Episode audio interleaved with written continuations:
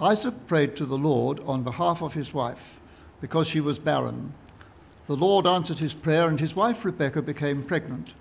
The babies jostled each other within her, and she said, Why is this happening to me? So she went to inquire of the Lord.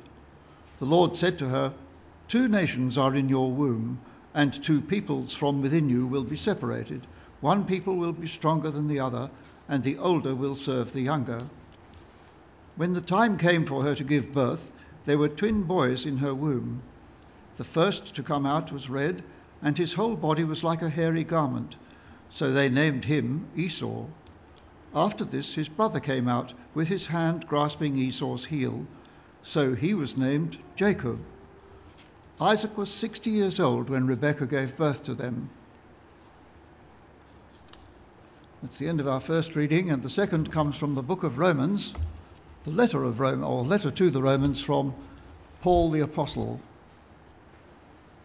Very great book. Rather a pity we're not doing chapter 1. I'd like to hear Mr. McLean on chapter 1. Romans chapter 9, verse 6.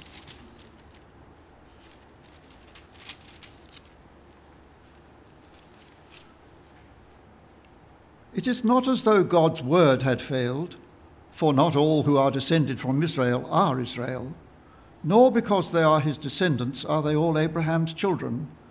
On the contrary, it is through Isaac that your offspring will be reckoned.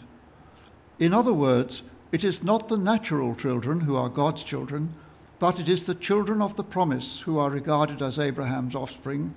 For this is how the promise was stated At the appointed time I will return and Sarah will have a son. Not only that, but Rebekah's children had one and the same father, our father Isaac.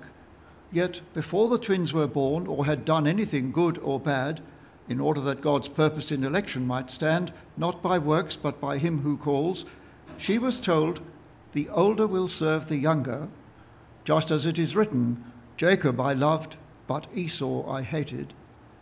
What then shall we say is God un- what shall then we say? Is God unjust? Not at all, for he says to Moses, I will have mercy on whom I have mercy, and I will have compassion on whom I have compassion. It does not, therefore, depend on man's desire or effort, but on God's mercy. For the scripture says to Pharaoh, I raised you up for this very purpose, that I might display my power in you and that my name might be proclaimed in all the earth. Therefore, God has mercy on whom he wants to have mercy, and he hardens whom he wants to harden. One of you will say to me, Then why does God still blame us? For who resists his will? But who are you, O man, to talk back to God? Shall what is formed say to him who formed it, Why did you make me like this? Does not the potter have the right to make out the same lump of clay? Does not the potter have the right to make out of the same lump of clay some pottery for noble purposes and some for common use? What if God, choosing to show his wrath and make his power known, bore with great patience the objects of his wrath, prepared for destruction? Uh, what if, what if he did not what if he did this to make the riches of his glory known to the objects of his mercy, whom he prepared in advance for glory, even us, whom he also called not only from the Jews, but also from the Gentiles. Thank you very much for having me along. Uh, this morning, I was here yesterday as well doing some elders training for uh, elders for uh, in the churches around the presbytery, and it's uh, wonderful to be able to stay and worship with you this morning and share God's word with you. A couple of weeks ago, Sydney Opera House hosted a festival of dangerous ideas. Here are some of the dangerous ideas um, abolish private schools, all Australians are racists, children are not innocent, let the banks fail, the devil is real. Those were some of the uh, edgy, exciting, challenging, uh, paradigm shifting ideas that were being discussed. And this morning, we're looking at one of the Bible's dangerous ideas. And there are lots of people who would say that what we're looking at this morning is genuinely dangerous. That it's destructive, deadening, and that's actually an idea that we should steer clear of uh, the doctrine of election. This week, while I was, uh, at, I was at college, and uh, Ian Brunton, who lots of you, of course, will know, came up to see me and said, uh, uh, Oh, I hear you're going up to Port Macquarie to talk about the doctrine of election. Uh, how did you end up doing that? sort of rolled his eyes at me. Of course, the answer is Scott asked me to. Uh, but I'm glad that he asked me to. It certainly is a challenging idea. My guess is you'll feel uncomfortable as we think about it. Uh, I certainly do. It might even make you angry. But as we face up to the, what the Bible teaches about the doctrine of election uh, and, and struggle with it and hear the offence of election, and that's what we'll focus on in the first talk, we will also find that it's a wonderful truth. That there's a, uh, getting a signal down the back that it's not on, or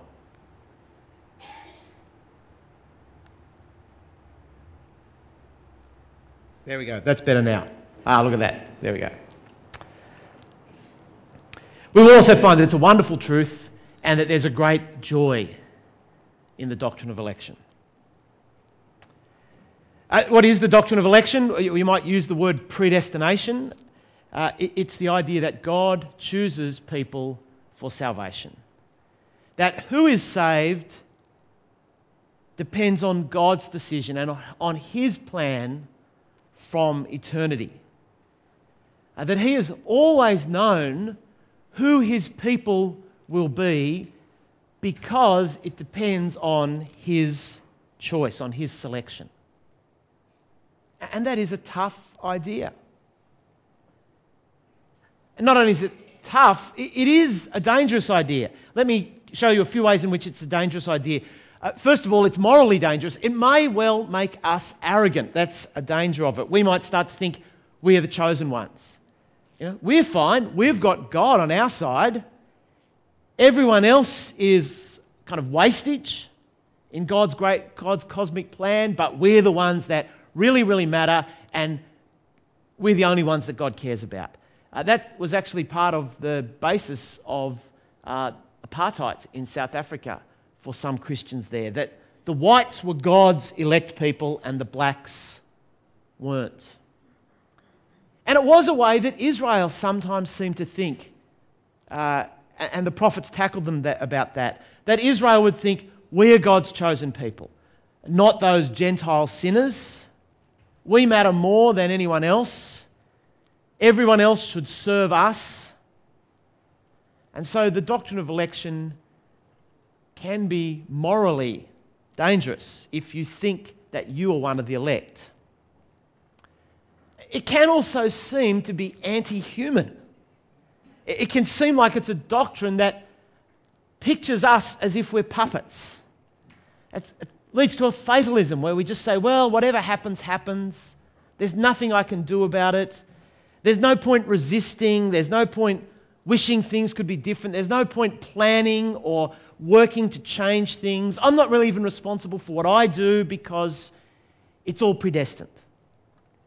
And that seems to make us less than truly human. It seems to rob us of the dignity of actually having to live with the consequences of what we decide, of having that kind of terrifying freedom of making real choices.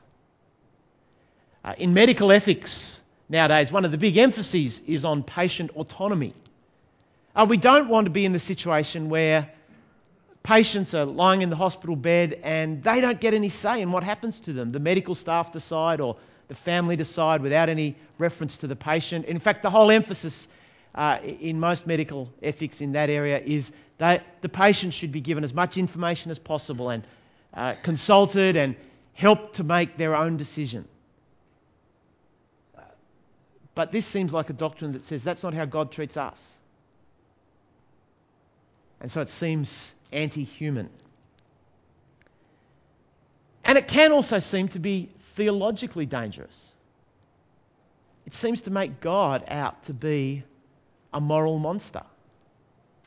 Uh, it seems to give us, or it might give us, a picture of God sort of like a, a kid watching, watching ants crawl across the fence and flicking some off when he wants to, and there seems to be no reason for why one ant gets flicked and another doesn't. It's arbitrary, uh, you know, random. Since God rules over everything and all the terrible events come from Him, He doesn't seem to care who cops it. Now, you might think of other dangers as well, but I mean, that seems like a pretty big, three pretty big dangers to begin with, doesn't it? That it's morally dangerous, it seems anti human, and it's theologically dangerous. Uh, it is a doctrine that can seem very offensive uh, and even dangerous. Well, with those questions in mind, let's turn to Romans chapter 9, the passage that uh, was read for us and that's printed on your, out, on your uh, bulletin as well. And you'll see there's an outline of uh, the talk as we go along to help you follow it. Romans 9 has some strong things to say about election. Uh, talking about Isaac, uh, talking about Jacob, and Esau, Paul says, Jacob was chosen, not Esau, that God's purpose in election might stand. Or later on, that God has mercy on whom he will have mercy, and he hardens those whom he wants to harden. But the tough question that Paul's answering actually is not the question of election. He's actually offering that as an answer to another question a question that's a big one for him, but probably isn't immediately a big one for you and me, which is the question of what's happened to Israel. Uh, Paul, of course, you remember the Apostle Paul is a Jew, and uh, he's grown up knowing that Israel are God's people chosen by God. They live in God's land, they have God's temple, they have God's law. And most of all, they have God's promise I will be your God, and you will be my people. And that is a promise that God had given to their forefathers, to Abraham and Isaac and Jacob and Moses, repeated again and again. But Paul's message is that God saves Gentiles as well as Jews. And that's the, really the big point of the book of Romans, or one of the big points of the book of Romans. Uh, you might know the verse all have sinned and fall short of the glory of God. What he's talking about, Jews and Gentiles, all have sinned and all are justified freely by his grace, Jews and Gentiles. And what's more, as Paul preaches and the apostles preach, lots of Gentiles are becoming Christians and following Jesus, and lots of Jews are rejecting Jesus. And so the question for Paul is so what's going on? Has God given up on Israel when he promised they would be his people? And are these chapters 9 to 11 in the book of Romans are, are dealing with that question. Uh, and Paul gives various explanations and comments and, and, and helps to explain what's going on. He says, Not all Israel are Israel. It's always been the case that within the nation of Israel, there were some who were genuinely believers and followers of the Lord and others who weren't. Uh, he says that the Gentiles are being included but Israel hasn't been cut off. The Gentiles have been grafted in. They're, they're, the stump is still there. And he says all of this, he hopes and expects, will lead many in Israel to finally come to follow their Messiah. But the other thing that he gives as an explanation for what's going on is what's going to occupy us this morning that it is always the case, and it has always been the case, that it is God's choice who are his people. And that was the case within Israel just as much as it was, uh, just as much as it is now. So he takes Jacob and Esau as an example. Uh, you, I imagine you remember the family tree. Uh, Abraham is promised that his children will have a land and receive blessing and bless others, that they will be God's people. And uh, Abraham has a son. What's the name of Abraham's son? Isaac, that's right. And then Isaac has two sons, Jacob and Esau. But it turns out that only Jacob inherits the blessing and inherits the promise. Now, why? Is it that Esau actually comes from the wrong family? No, no. I mean, they're twins. They're born at almost exactly the same time, from the same mother, by the same father. It's not the wrong family. Is it that Jacob's the eldest and so he's the one who should inherit? No, Esau's the eldest. If anyone's going to inherit it, it should be Esau. Is it that Jacob's really a nice guy and a good guy and Esau isn't? Well, no, Jacob's name means grasper or trickster. And that's what he is. He's a con man, he's a liar. It's not as if Jacob shines out as a paragon of virtue over Esau. So, why does God, why, why does Jacob inherit and Esau not? Well, Paul points out it, it, it's decided before they're born. God says the older will serve the younger. The blessing goes to Jacob, and of course, Jacob's name is changed to Israel, and he is the father of the people, of the people of Israel. The nation come from him. And so Paul drives home the point it's entirely based on God's choice. His point is God does not work from our actions, but from his mercy. Jacob was a scoundrel a liar, a con man.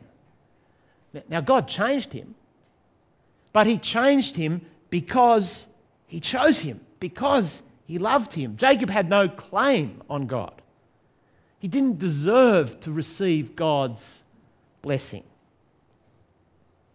And the Bible says it's always that way.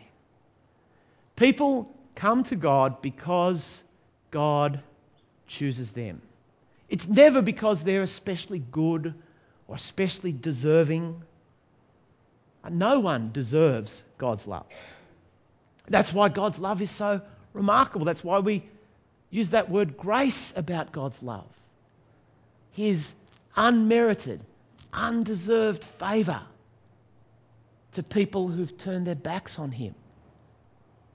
It's always God's gracious choice. And in case you wonder whether this is just something that Romans 9 says, and it's kind of uh, it's a strange little uh, point in one passage. It, it's actually taught throughout the Bible and certainly through the New Testament. And I've got a list of references there on your outline of some of the other passages in the New Testament that teach the same thing. I'm not going to go through those, but you might like to uh, look them up this afternoon and, and, and think about them and see how they teach similar things. The doctrine of election shouldn't breed arrogance. If God has chosen you as one of his children, it's not because he was impressed with you. It's not because you were so lovable or I was so lovable that he couldn't help but love you. And God has chosen his people from every nation, from every race, from every background, from every language. It's no reason to be proud and to think that, well, we're better than anybody else. Whenever we think about election, we're thinking about God's grace, His generosity. Uh, it's not like the boy flicking ants off the fence, kind of capricious, random cruelty. It's God having mercy on people who don't deserve His mercy, loving us despite who we are. And it should only produce gratitude and humility.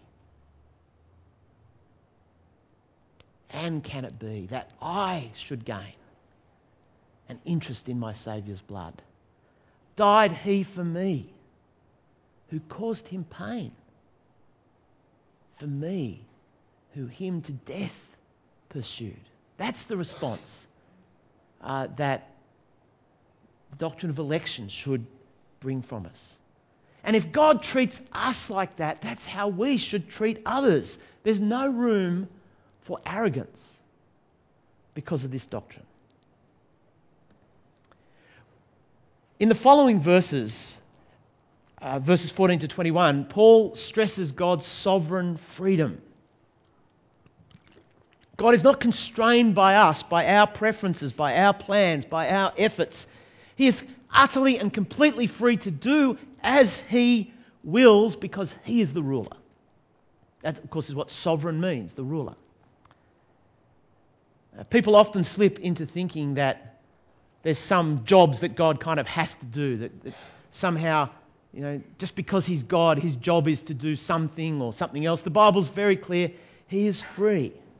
Uh, Paul quotes God's words to Moses I will have mercy on whom I will have mercy, and have compassion on whom I have compassion. It's not our choice, it's not about our efforts, it's His choice.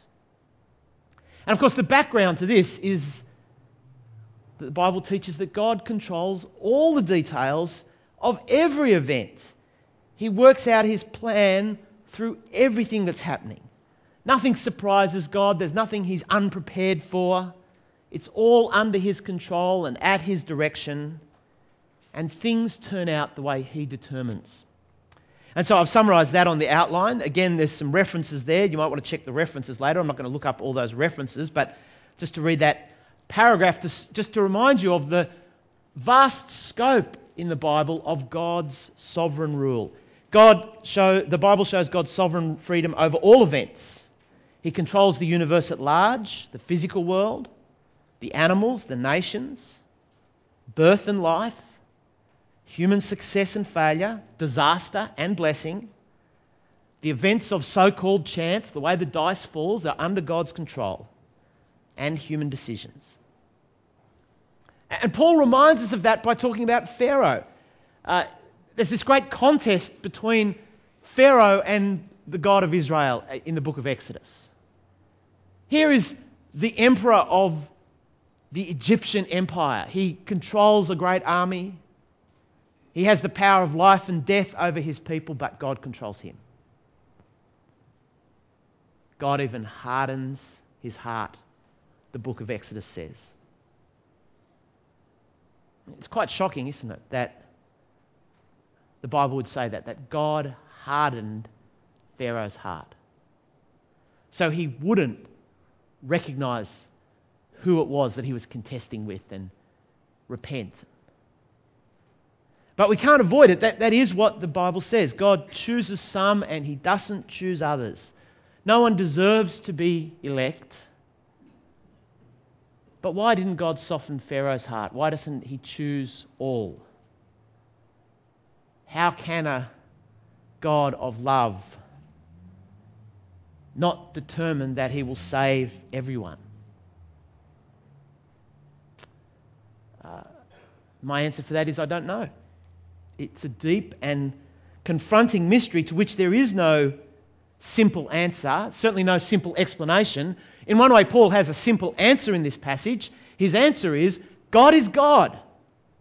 We are not. And we have to live this business to Him. He has the sovereign freedom to do as he wishes. So in verse 19, Paul says, You might want to ask, how can God blame us or hold us responsible for what we do if this is the case? And he says, What makes you think that you've even got the right to ask that question, let alone that you'll have the answer for it? The Creator can do as he wishes with his creatures. The potter can take the lump of clay and can make beautiful vessels that uh, for some rich household, or he can just make plain old jugs. He can do it. Now, that's not an answer which explains why God does things, but it reminds us we're God, uh, He's God, and we are not. Uh, and that's disturbing. Uh, it's probably particularly disturbing for us in our generation and in our society because we live in a society where we're constantly told that we're in control, uh, that we can create our own destiny, that the decisions we make uh, you know, are the ones that really matter, that you're the consumer and the consumer gets to say what they want. Uh, you know, you can go to thousands of success seminars and read books and all those sort of things that tell, tell you about how you can take control of your destiny. And the Bible says, no. We are not little gods in our lives, it is the God of the universe who is God. Now, part of the mystery of this is that God's sovereign freedom doesn't stop us making real choices or us being responsible. We really do choose. In fact, the book of Exodus, which says God hardened Pharaoh's heart, also says Pharaoh hardened his heart. They're both true at the same time. We're not puppets, we're not robots. It doesn't destroy our dignity. But our choices never contest God.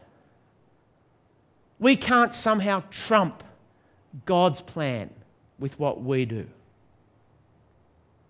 It doesn't destroy our dignity, but it does tear away our pride and put us in our place. And Paul finishes this section by showing what God is doing in his sovereign freedom. Two things he's doing. One is he's showing and he's putting into effect his righteous judgment. Sinners deserve judgment, and God brings that about. That everyone who is outside of Christ, who rejects Christ, who turns their back on God, is shut out from God. But from among sinners who deserve hell, God mercifully chooses some. And so God shows his righteous judgment, but he also shows his mercy. And he does it his way by his choice. So the doctrine of election really starts to turn our thinking inside out. As I said, we're constantly fed this fantasy that we're in control. Of course, the truth is, even at a human level, there's all sorts of things that we don't control about ourselves and our circumstances and our past. And our life isn't even at a human level uh, just entirely open to us to shape whatever way we want. But all those factors that shape us, God rules over them. And He rules over our choices and our decisions. They're still our choices, but they never escape God's rule. We are dependent creatures. We're not autonomous. We're not little gods in our own lives. So, even though in our thinking we often have ourselves in the center and God on the edge, the doctrine of the election, doctrine of election turns that inside out to put God in the center and us on the edge certainly leaves us with difficult and mysterious questions. Why does God choose some and not others? We, we don't know. How can God be sovereign and us still be responsible? We can't explain it. Why do we pray? God has things planned. Well, God calls us to pray and He actually uses our prayers in His plans. He, he rules and He responds to us, but we don't understand how that works. But guess what? God is greater than us. Uh, God is beyond what we can understand. And we need to allow God to be God. Uh, you know, I think one of the strangest souvenirs that you can buy is a snow dome. You know those snow domes? Um, if you've ever been to Uluru, Ayers Rock, and seen that you know, magnificent sight, just you know, overwhelming. And then you go into the souvenir shop and you buy a 20 millimeter size one, you know, in a little plastic dome with snow on it, in it. And it's, I mean, as a souvenir, what sort of souvenir is that? It really mocks what you've just seen. It doesn't really show you what it's like, it shows you what it's not like. And often we have a snow dome God. We actually aren't ready to let God be God, to let Him be big and mysterious and not answerable to us. But the doctrine of election blows that apart and puts us in our place. It's clear that God is God and you aren't. And the Bible reminds us of that mystery. Deuteronomy 29 29 says, The secret things belong to the Lord our God, the revealed things to us and our children. Isaiah 55, as my thoughts are not your thoughts, and my ways your ways. As the heavens are higher than the earth, so are my ways higher than your ways, and my thoughts than your thoughts.